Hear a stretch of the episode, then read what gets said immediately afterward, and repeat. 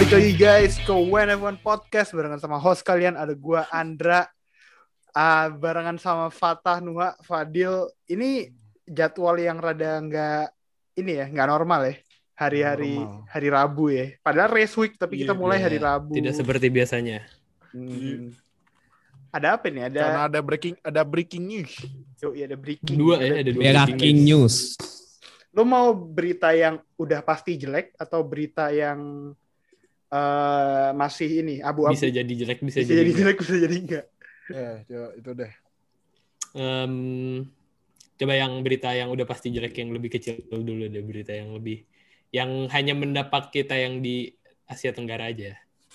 Ah, iya, aduh, ah, kesel gua. Jadi ada wacana atau udah fix? Kayaknya udah, Udah fix, rencananya udah udah fix. udah mau fix. Jadi Udah fix Fox sih. Sports Disney selaku pemegang rights dari Fox Sports yang memegang broadcasting rights dari F1 itu bakal ngestop tayangan Fox Sports semua tayangan Fox Sports dari Fox Sports 1, Fox Sports 2, Fox Sports 3 uh, Yep. itu semua bakal di stop di Asia Tenggara yang berarti kita bakal lebih susah lagi nyari tayangan legal F1 gitu.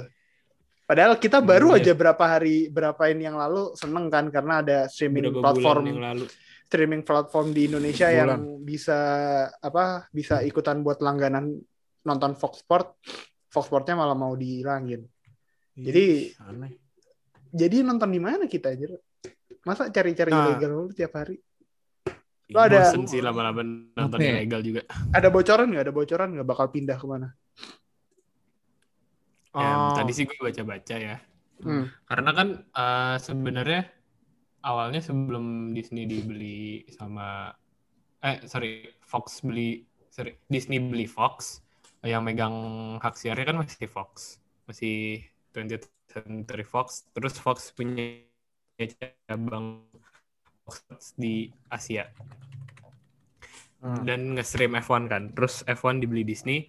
Nah, akhirnya Disney pengen bikin eh, istilahnya tadi gue baca DTC. Eh, ini correct me if I'm wrong ya, tapi kalau gue baca kayaknya DTC itu lebih ke streaming platform di mana kayak nggak ada perantara lagi gitu loh kayak kalau sekarang kan misalnya Plus. nih gue pakai eh pakai indie indie itu kan Hmm. Nah, itu kan masih ada indie dulu, habis itu baru ke gue kan siarannya. Sedangkan eh, sekarang mau dibikin langsung dari apa langsung dari Disney-nya, dari Fox dari Dis, ya dari 20th Century Fox-nya F1-nya ya langsung ke kita para penonton. Jadi ya feeling-nya sih sebenarnya eh, bakal dipindahin ke Disney Plus layanan streamingnya Disney buat ya biar mereka nyari pelanggan yang lebih banyak juga.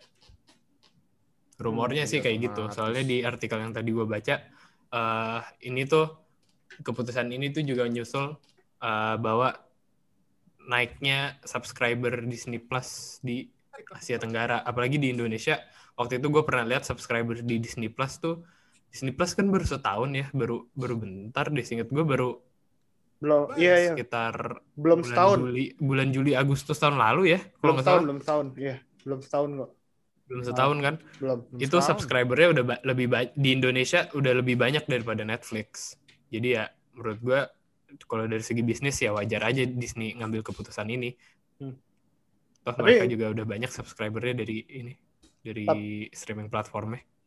Tapi menurut kalian kecepatan gak sih? Maksudnya eh, kan rencananya secara ininya bisnis plan-nya tuh kan rencananya katanya Oktober tahun ini kan. Tadi eh, Nuha tadi ngomong ke gua Hmm. katanya Oktober tahun ini bakal mulai dicabut-cabutin tuh tayangan Fox Sport. Kecepatan gak sih maksud gua? Ya tahu sih maksudnya lu mau pindahin semua ke ke Disney Plus ke streaming ke, ke streaming platform lu sendiri atau mungkin nanti bakal ada streaming platform sendiri gitu buat F1. Tapi eh, kalau berhenti di Oktober, ini pertama sekarang bulan April, berarti sisa Mei, Juni, Juli, Agustus, September, Oktober, sekitar enam bulan, sekitar enam bulanan lagi kita bisa nonton F1 legal di TV. Eh, terus Oktober tuh kan berarti kan season juga masih belum selesai tuh. Eh, mungkin baru jalan dua per tiga. Iya kan, Desember baru selesai kan? Mungkin Nggak, Oktober tuh udah, ya paling udah baru round 18, 17 mungkin. Hmm. Kecepetan gak sih? Gimana Nuh? Tadi kan eh, dari baca-baca nih nggak nggak ini sih maksud gue kenapa diburu-buru banget gitu juga sih. Iya menurut gue sih kecepatan ya karena ya itu tuh masih masih di mid season gitu. Masih ya maksudnya season F1 tuh masih berjalan. Dan mungkin nggak cuma dalam tanda kutip nggak cuma F1 doang ya. Mungkin major sports yang lain yang yang ditayangkan di Fox Sports juga gitu. Fox. Sports Asia pun juga mungkin masih masih jalan juga. Jadi ya gimana ya menurut gue ya? Gue juga nggak bisa menyalahkan siapa pun gitu. Nggak bisa Hmm. gue juga tidak bisa menyalahkan Disney juga. Mungkin ada hitung-hitung atau mungkin ada profit yang dinilai juga ya itulah mungkin urusan bisnis. Tapi ya sebagai gua memposisikan gua sebagai fans gitu sebagai fans F1 di Indonesia yang sangat kekurangan tayangan legal ya gua sangat menyanyikan hal ini sih. Karena ya kita mau nonton dari mana lagi gitu. Dan F1 sendiri kan di terrestrial TV pun nggak ada yang menayangkan. Karena mungkin ya bisa jadi karena hak siarnya mahal. Iya, iya. makanya di TV lokal pun nggak disiarin F1 jadi ya gue ya dalam tanda kutip agak kecewa sih kalau misalnya ini sampai sampai di tengah musim. Apalagi kan masih jalan tuh. Kalau misalnya akhir kalau misalnya Desember gitu oh oke lah. Gue masih bisa nerima karena karena season udah selesai season F1 udah selesai. Tapi kan kalau di tengah musim ya ibarat kata cabut di tengah jalan mau nonton lagi di mana? Habis itu masa podcast kita nggak jalan gara-gara nggak ada Fox gimana dong gitu When F1 tutup Oktober 2021 Eh, jangan. karena tidak ada Eh, layanan jangan. layanan legal. Kalau Oktober tuh kalau gue lihat-lihat Ya. dari tayangan tayangan olahraga yang ada di Fox Sports kayaknya majority dari tayangan yang ada tuh Oktober tuh mid season gitu loh. Gak cuma F1 doang ya maksudnya Iya. kan ada beberapa ada beberapa kompetisi olahraga lain kan. Itu kan juga Oktober tuh bukan bukan tanggal yang oke gitu loh buat ngestop sesuatu di tengah jalan kan. Kalau lu mungkin di, di Desember mungkin kalau buat bola itu ngincer eh, ini kan winter break kan. Jadi lu bisa mulai di second half of the Ya, season betul. gitu kan di bulan mulai di bulan Januarinya gitu. Kalau Oktober sangat-sangat aneh sih, ganjil banget tanggalannya.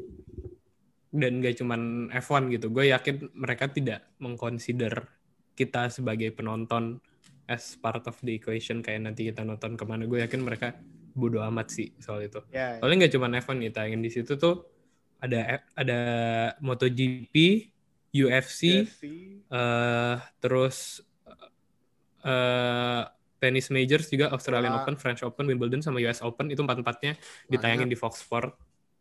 MotoGP Dan- pun juga belum kelar di, di bulan Oktober Iya, belum belum. Oktober juga belum kelar.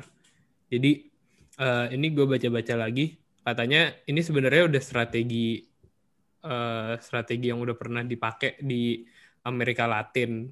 Jadi eh, di sana mau dibundle sama ESPN.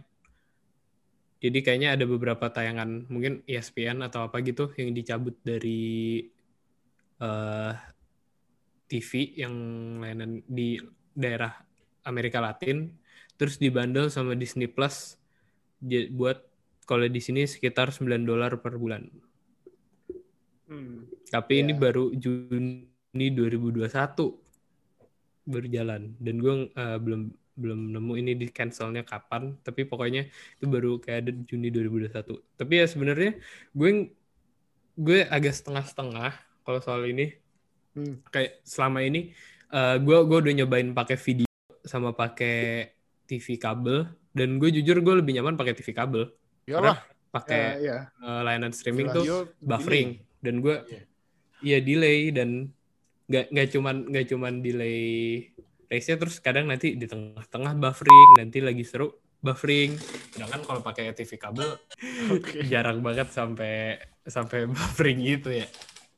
Eh, tapi ya harapan gue sih selama kalau nanti udah di cancel ya selama Fox Sport nanti udah dimatiin udah di udah ditutup yang penting udah langsung ada di Disney Plus ya nggak apa-apa sih gue jujur Ya. yang penting langsung ada aja jangan ada gue harus nunggu-nunggu dulu lama malesin banget Heeh. Deal. Memang rencananya mau di Disney Plus ya, nggak nggak bikin Nah. sendiri kayak ESPN atau apa gitu. Nah, tadinya gue mau Hmm. nanya ini juga, kayak ada kemungkinan gak sih kan F1 TV kan udah ada platformnya. Secara platform kan udah ada nih. Hmm. Mungkin gak sih F1 TV itu diperluas eh fiturnya jadi bisa nonton race juga dan diperluas juga jangkauannya sampai Asia Tenggara gitu. Bisa nggak sih kayak gitu Dil? Dan bisa lebih efektif asalkan- gitu nggak sih? Bisa asalkan jalur pembayarannya nggak cuman kartu kredit deh. Lewat Disney. Kayak Disney juga. Enggak, maksudnya Enggak. enggak, F1 Kalau TV kan udah, gue, udah F1 TV. independen. F1 TV kan udah independen. Iya, Bisa independen. tapi asalkan bayarnya nggak Oh. cuma pakai kartu kredit aja. Nah, kalau kalau iPhone TV kayaknya belum mungkin deh ke Indo. Selama selama Disney masih megang ya mereka nggak mau nge- ngelempar ngelepas potential customer-nya lah. Jadi menurut gue nggak nggak nggak nggak belum mungkin sih. Gue gue nggak tahu kapan deal F1 expire eh, Disney sampai tahun berapa megang hak siarnya F1. Hmm. Tapi ya gue gue nggak tahu deh kayaknya F1 TV belum ada kemungkinan masuk Indonesia ataupun Asia Tenggara gue Iya. nggak tahu ya tapi i- masuk Indonesia gue gue belum Masih Tenggara yang udah udah Ada ada in the F1 near TV future. bisa nonton F1 apaan sih? Di negara nah mana? itu gue kurang tahu makanya gue Indonesia belum bisa kok. Indonesia Indonesia belum bisa. bisa. Gue cek Iya, emang Indonesia bisa. bisa. Pokoknya gue udah F1 nyoba Ab- Abisnya F1 TV nggak bisa buat negara yang channel TV kabel atau itunya masih bisa naikin F1 kalau Iya. nggak- kalau Ah. nggak Hmm. bisa baru nonton F1. Nah, berarti kan maksud Nah, gua ada ada aja kesempat nanti itu. ada kesempatan kan di situ kan. Soalnya kalau gue lihat dari major sports lain kan yang udah punya streaming platform sendiri kan itu revenue streamnya kan langsung gitu kan nggak ada nggak ada pihak yang ada, di tengah gitu Iya. Nah, nggak ada perantara maksudnya F1 bisa aja ngambil kayak gitu Iya. untungnya juga bisa lebih cepat gimana dulu tadi dulu sorry Nah, yang tadi gue bilang F1 TV itu bisa masuk Indonesia asalkan ada alternatif jalur Pembayaran. pembayaran nggak cuma kartu kredit. Kalau misalnya ada e-wallet. pakai apa kayak pakai QR code kayak atau pakai ya e-wallet gitu-gitu kan. e-wallet atau apa nah itu bisa. Bisa. Uh, cuman ini kalau kalau menurut gua kalau dari pandangan gue kenapa Disney ngambil itu ya karena gini aja ya kalau misalnya agak out dikit ya Hmm. yang Disney Plus. Eh Disney Plus Disney eh Disney bikin Disney Plus pas dulu kan launching dia luar negeri ya. Karena mereka modalnya udah gede mau bikin sendiri juga nggak masalah gitu. Iya. iya nggak iya. masalah. Bener. film mau dirilis di Disney Plus juga orang pada nonton itu buktinya buktinya sekarang juga tetap untung kan kayak gini. Iya.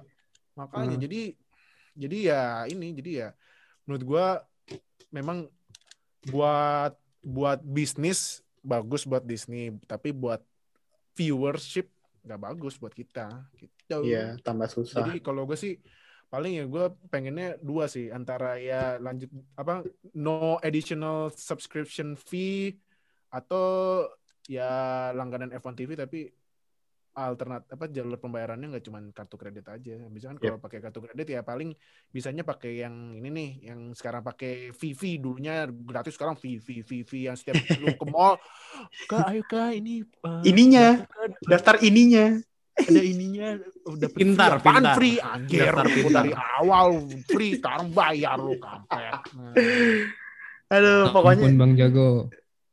nah, pokoknya iya. Gue mikirnya inilah pokoknya harus segera bisa diselesaikan masalah ini. Eh, gimana cara viewer gimana cara kita bisa nonton F1 lagi dengan legal. Masih ada waktu enam bulan buat F1 sama Disney nge ngatur semua ini. Karena yang jelas buat F1 2021 kita nggak mau nih sampai nggak bisa ngelihat sesuatu yang baru di F1 2021 yang bakal kita bahas sekarang. Sprint tuh. qualifying. Wih, ah Gila. ini Hmm. Gimana nih? suka ini. ini First reaction. Oke, jangan first reaction pas tahu ini deh, jangan first reaction pas tahu dipakai iPhone. First reaction pas denger rumornya gimana? gue nggak tahu ada rumornya anjir. Fix. Gue nggak tahu ada gua rumor. udah tahu. Nah, maksud lu nggak Oh, tahu? gue udah tahu, gue udah tahu. Gue nggak tahu ada rumornya. Tiba-tiba Udah, cetar udah tadi malam. lalu. Tadi kalau gue tuh Hmm. taunya kan yang ini kan reverse grid kan yang rame tuh kan. Iya. Kalau dari tahun lalu kan reverse grid tuh rame Oh, terus iya, iya. akhirnya nggak jadi kan. Oh iya iya, tahun lalu reverse grid bukan sprint. Tahun lalu quali reverse ya. grid bukan sprint quali. Makanya pas Iya. ada rumor pas tadi malam tadi pagi di ini jebret sprint qualifying. Buset, kaget gue. Gak ada. Semalam apa tadi pagi? Semalam. Semalam, semalam, semalam. Semalam, semalam, semalam. Hmm. Semalam. Gue, Coba, eh, satu-satu. Gue agak panjang nih, gue terakhir aja deh. gue, gue, gue deh, gue, Ya gue pas tahu sprint qualifying terus dia. gue baca skemanya gimana, gue justru seneng. Karena Hmm. ini predi- unpredictable-nya makin tinggi. Habisnya eh gua kemarin sempet share eh, detailnya ini ya, detail sprint qualifying. Jadi Yes. sprint qua- eh, sesinya nih gue baca sedikit ya. Sesinya ini di hari Jumat itu FP-nya di hari Jumat FP-nya cuma satu. FP1 kan. Nah, Yap. habis itu kualifikasi format Yeah. Sabtu buat netapin starting line up starting line apa emang bola starting starting grid maaf maaf ya maaf ya Kebanyakan nonton Tapi- IPL, kebanyakan nonton IPL. maaf maaf maaf maaf starting grid buat sprint qualifying Hmm, benar. nah Ya, Terus- betul, betul. eh, hari ini ya hari Sabtunya sebelum sprint qualifying ada free practice kedua. Nah, free practice kedua ini eh ya ini ya buat mungkin buat eh, race buat persiapan buat ini sprint qualifying ini kan. Hmm. Nah, habis FP2 itu baru sprint qualifying. Nah, sprint qualifying ini menurut gua konsepnya mirip sama F2 yang sprint race. Sprint race. Ya, karena jarak race-nya ini 100 kilo, yang berarti mainnya ya paling juga cuman berapa belas lap. Nah, Hmm.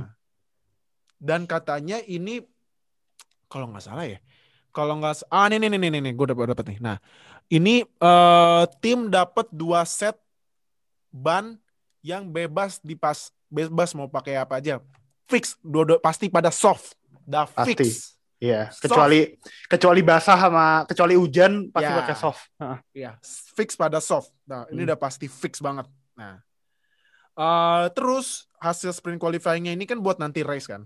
Hmm. Nah, plus top 3 sprint qualifying dapat poin. Tiga dua satu kan, tiga poin dua poin. Iya, satu tiga dua poin. satu. Nah, kalau menurut gua, gua, gua justru sangat sangat sen, suka gua sama konsepnya karena ini unpredictable-nya makin tinggi. Hmm. 100 km doang, berarti kan tim ini settingan mau mobil harus diatur lagi. Nggak bisa, menurut gua nggak bisa race mode sih ini. Race mode pun juga Nah, enggak. Ada park fermenya dipanjangin. Gue lupa. Nah. Iya, Jadi performanya makanya, dipanjangin. eh, ya jadi makanya eh gue sangat suka konsepnya unpredictable makin tinggi tapi kita lihat dulu ya. Ini semoga jangan zong kayak pas tahun 2016 itu kualifikasinya pakai Eliminasi ya. 2016 pakai Eh, eliminasi itu hancur banget itu Eliminasi. gua nonton apaan sih orang waktu tinggal 2 menit mas masa udah pada masuk pit aja udah pada nyerah gitu gara-gara waktu per drivernya habis nggak jelas banget Iya. Noha gimana Noh?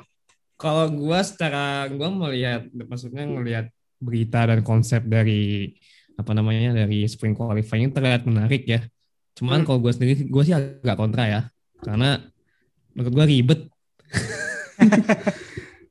Menurut gua ribet maksudnya udah maksudnya habis FP1 terus ada kualifikasi lagi untuk menentukan starting grid untuk di ini qualifying sprint. Menurut gue tuh ya gue sih kalau di kalau di sini gue agak ya dalam tanda kutip old school lah. Gue lebih suka format yang biasa aja gitu FP1, FP2, FP3 qualifying. Karena menurut gue untuk timnya sendiri pun settingannya pun udah pakem gitu. FP1, FP2 settingan mobilnya begini-begini.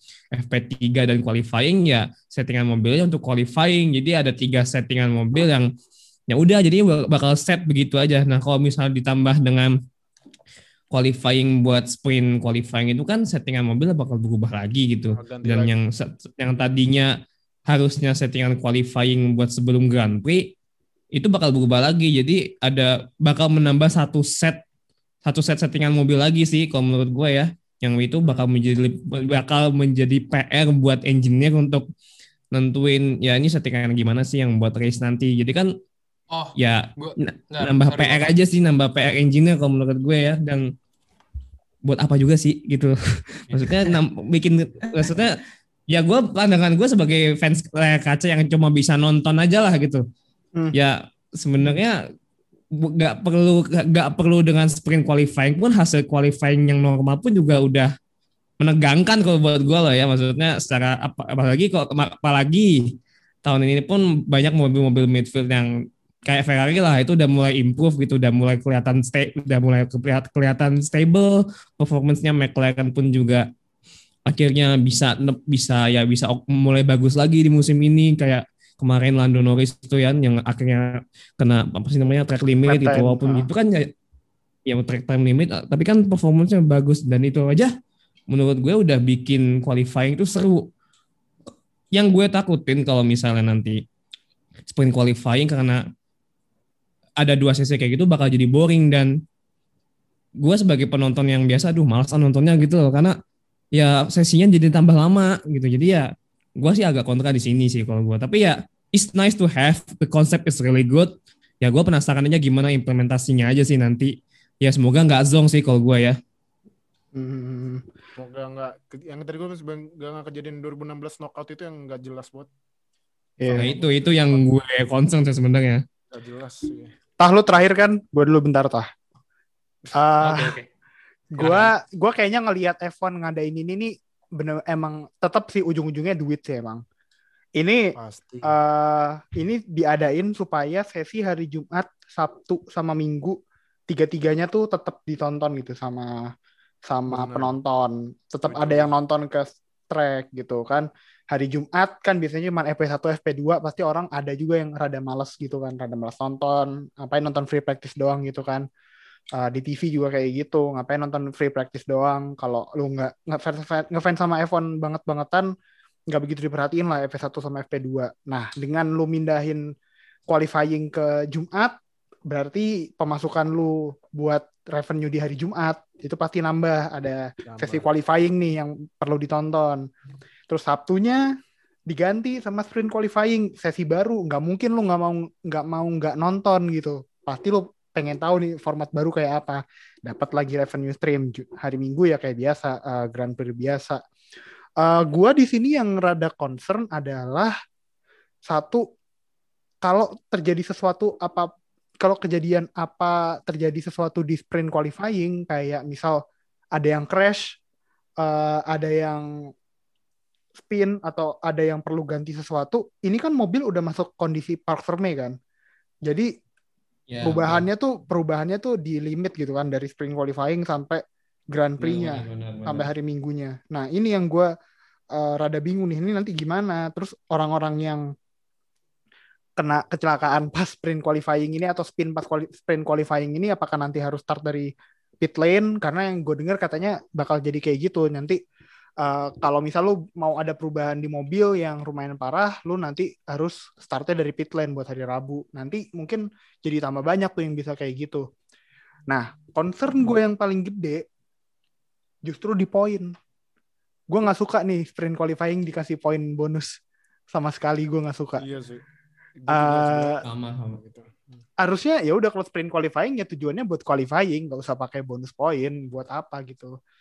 Tujuannya ya buat supaya sprint apa ini lo di hari Minggu lebih bagus, pace lo start lo posisi start lo di hari Minggu lebih bagus gitu.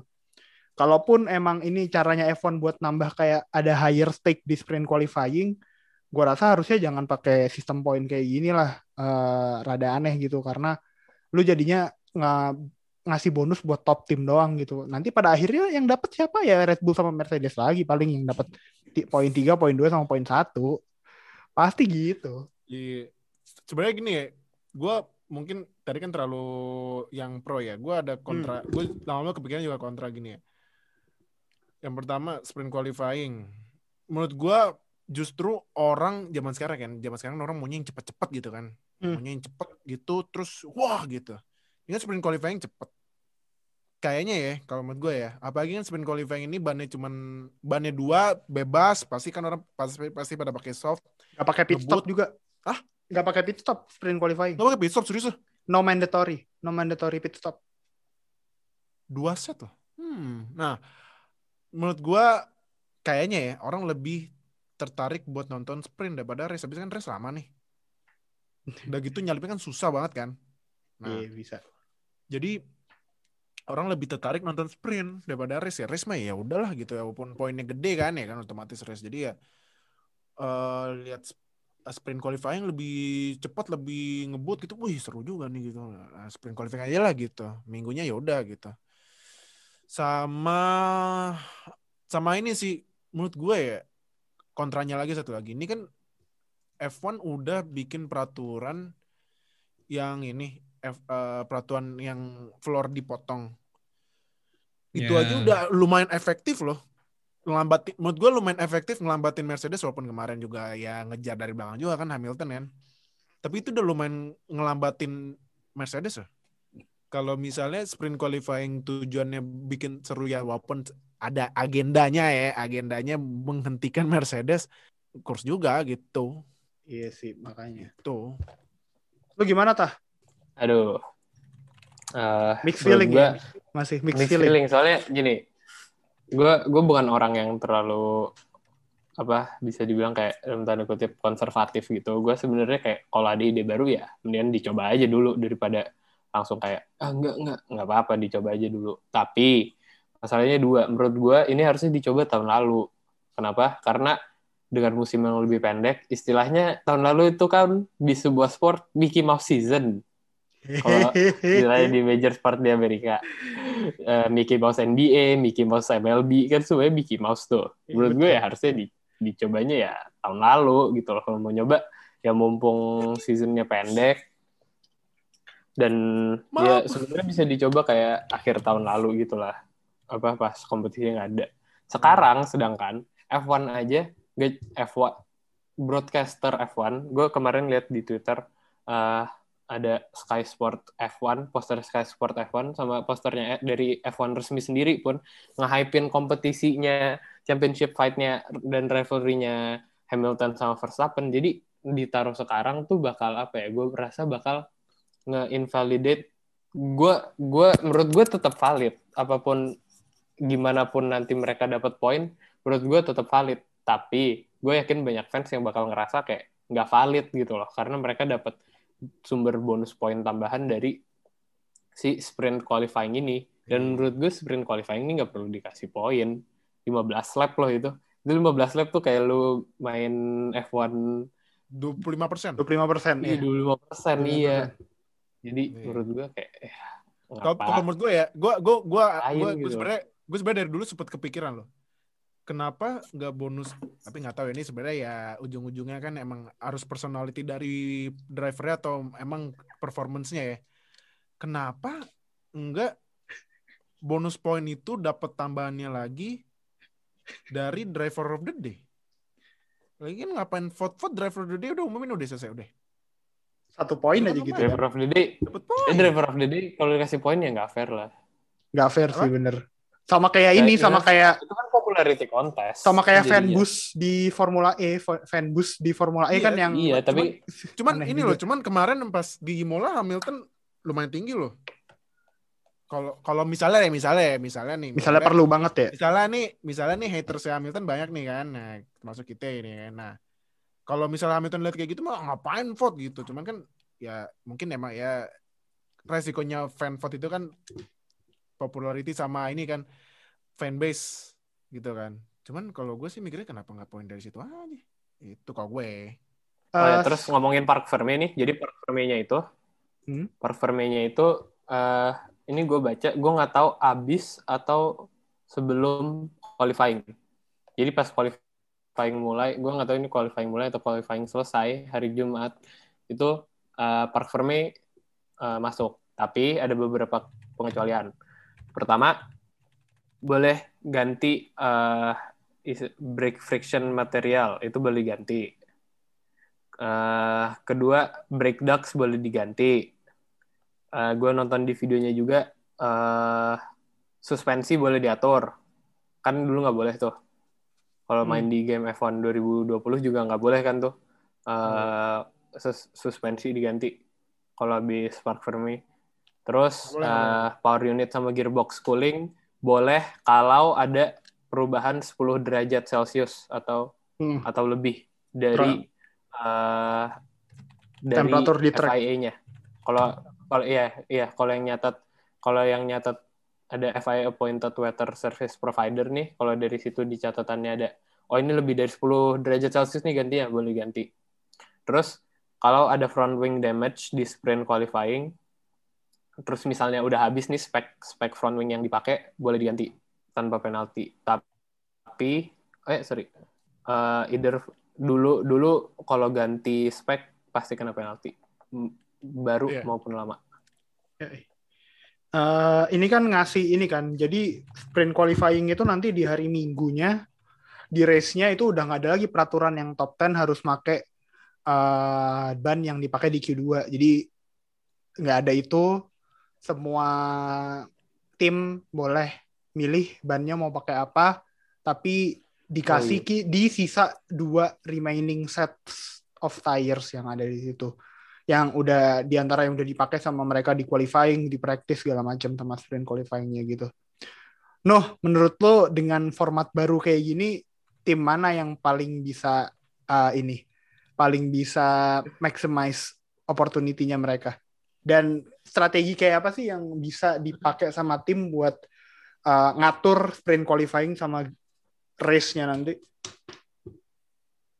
Eh, kalau disuruh prediksi gue gimana ya? Ini Tetap aja. konsepnya memang gue juga bisa memprediksi juga karena everyone have an opportunity to be a leading leading sprint qualifying kalau menurut gue karena ya kan karena tadi kan udah ada apa namanya udah ada ini kan udah ada apa sih namanya waktunya gitu. Dan Hmm. udah ada labnya juga. Jadi ya anyone can be leading. Tapi Hmm. kalau misalnya disuruh pilih sih ya paling nggak jauh-jauh dari Mercedes sama Red Bull ya. Karena ya mereka yang udah dalam tanda kutip yang paling proper yang paling mesinnya dan apa segala macamnya yang paling established gitu ya. Jadi ya paling nggak jauh-jauh dari dua itu lagi. Ya paling sesekali McLaren atau Ferrari mungkin ya tapi kalau kayak Aston Martin, Alpine dan lain gue nggak yakin ya ya paling cuma bisa at least ngambil satu spot di top 3 sih tapi yang paling top 3-nya ya paling nggak ya itu itu lagi sih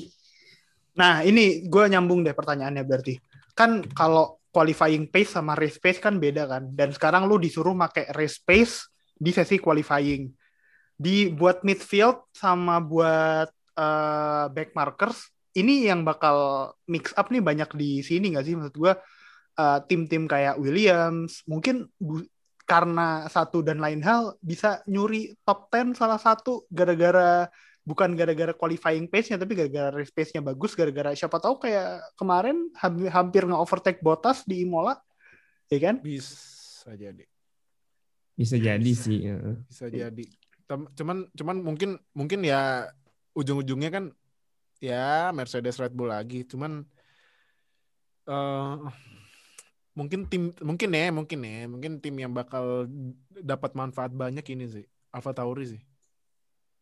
Asalkan kalau nggak kenapa-napa sama pembalapnya nggak berulah gitu. Alfa Tauri ini gue rada bingung sih kayak qualifying pace-nya mereka bagus tapi kalau dikasih Iya. tapi di race race hilang. heeh, makanya makanya kalau ada sprint itu kalau ada sprint qualifying malah gak nggak tahu deh rugi apa enggak tuh tim-tim yang kayak kayak race pace-nya bagus eh race pace-nya hilang tapi quali- pas qualifying pace-nya bagus gitu kan Masalah tuh Aston Martin menurut gua ngecewain sih. Ya walaupun dua race ya. Hmm. Cuman cuman uh, a bit disappointing sih menurut gua. Karena karena ini ya karena uh, Aston Martin kan mobilnya low rake.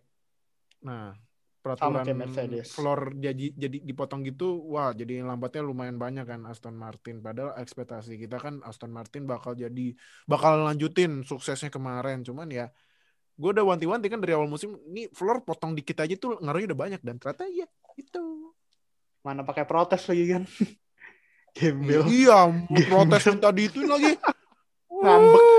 ngambek Aston Martin ngambek gitu Konten Tahu, konten konten Padahal, Netflix konten padahal, Netflix. padahal tahun lalu ini ngomel-ngomel ya udah kalau lu gak bisa bikin mobil bagus salah sendiri. Iya. iya karma Sekarang karma. Walat kan lu. Gak usah sombong jadi tim. Makanya gak usah sombong. itu itu tapi aturan bajunya floor bagus itu aturan floor padahal unanimous itu aja. sih gue ngaku sih. aturan aturan floor tuh unanimous di vote sama semua tim jadi ya salahnya Aston Martin nggak bisa bisa sendiri jadi oke sprint qualifying rencananya bakal diadain di tiga race di 2021 kalau berdasarkan video yang tadi di post sama F1 eh, kayak video penjelasan dan hype-nya sprint qualifying gitu footage-footage-nya tuh ada dari Silverstone Monza sama di Sao Paulo di Brazil. Jadi kemungkinan Oh, besar kirain di tiga Miami itu-. Nah, Enggak dong, Kirain di belum Miami. dong. Anjir. aduh jangan-jangan Belum. jangan gua nggak sabar pengen nonton GP Miami anjir sumpah deh event itu event. Dan katanya sih sebenarnya Brazil ini masih belum fix karena eh, masih COVID juga. Jadi kalau misalnya di Brazil amit-amit jangan sampai eh, race-nya batal, F1 masih mau nyari eh, satu venue lagi buat testing tapi di luar Eropa gitu. Jangan-jangan Abu Dhabi. Luar Eropa di mana? ya? Australia sih. Iya sih, iya Australia. Itu kan Australia tracknya jadi ngebut. Iya sih Australia sih. Australia, Australia sih. sih. Australia kan katanya eh, tracknya bakal lebih ngebut eh, 5 detik man. Gokil. Iyalah kan yang chickennya itu yang, lambat banget itu kan udah hilang. Iya. hilang. Nah, Jadi hilang ya. banyak banget. Jadi menurut gua kayaknya Australia yang dapat. Kalau misal Brazil nggak jadi ya. Tapi ya jangan sampai lah. Jadilah jadi jadi jadi. Uh, Silverstone, Monza sama Brazil yang kemungkinan bakal ngadain sprint qualifying. Kita tunggu aja kita cek bakal kayak apa uh, sesi baru ini dan kita tunggu juga apakah di sesi Brazil kita udah dapat tempat nonton F1 yang baru atau atau masih harus nyari yang ilegal ilegal. Ya. Apa deh? Sulit. Ah. Jangan sampai nih ntar sprint qualifying kita nggak bisa nonton legal anjir. Gue itu aja sih. Iya. Sponsor so, gua. so. Mumpung kita nonton legal nih, ntar ilegal ini lagi. Ah, Lagi dadakan banget. Enggak, Bapak Vivu gitu kan. Nggak pakai nggak pakai nggak pakai. Nah, WNF kan nggak ada lagi nih ntar nih. Lagian ya, ntar gua gua gua gua komentar dikit aja. ya. Lagian sini nggak mau nayangin alasannya nggak ada pembalap Indonesia. Mau siapa yang nonton? Orang nonton banyak. Eh, sotoy dasar. Ya udah sendgalael.com aja no. anjing. Iya nih. Daripada ditayangin daripada ditayangin di ah jangan deh jangan lanjut deh. Habis itu Iya, gue baca jangan, beritanya, jangan. gue baca beritanya nih pas ditayangin Nanti, apaan sih? Apaan sih? Nggak siapa tahu diajak diajak collab, diajak kerja sama kan mendingan jangan. Jangan iya iya iya Jangan, jangan. deh. Oh, iya, iya. Biarin biarin biarin. Siapa penting- tahu Tiba-tiba- halo kami dari. Uik Entertainment Uik Entertainment Yuk, ingin mengajak uik, kolaborasi. uik, uik. Uik, ayo sini Uik, sini Uik. deh. Uik. Mari, oke, mari. oke. Ah, bentar, ih, apa ya? Gimana nambahin dikit ya tadi kan soalnya Gas, Fadil gas. kan udah nyinggung ya, nyinggung ya masalah sport sebelah yang ditarik di teres, TV terestrial gitu. Zaman dulu aja kan disiarin kok dua-duanya dari taman Iya. taman apa tahun 2000-an tuh.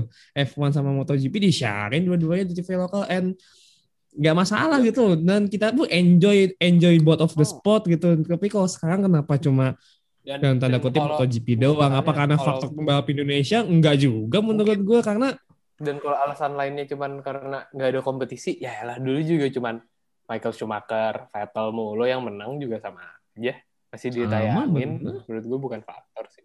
FA Memang. aja udah FA Ya, aja udah ditayangin. situ, no. FA aja kan mau Gue balapan di Monas. Mm-mm. Gimana tuh? Tah. Nggak, kalau itu gue bisa nyangkal. Soalnya sejak Liberty masuk tuh harga ininya naik. Harga streaming rights-nya naik. Dan Iya. TV lokal kayaknya nggak bisa afford. Iya, iya, ngerti, ngerti, ngerti. Iya sih. Cuman ya berarti masuk ya efeknya F1 makin banyak yang dikenal gitu. Makin bagus juga kan. Maksudnya stri- apa broadcasting package-nya tuh juga makin oke gitu loh. Lihat aja semua semua yang dikasih sama F1 selama broadcasting itu kan bagus-bagus banget kan kayak grafiknya, Iya, iya. uh, pre-race pre-race komentarinya itu kan juga oke kan. Worth it sih harusnya sama harganya.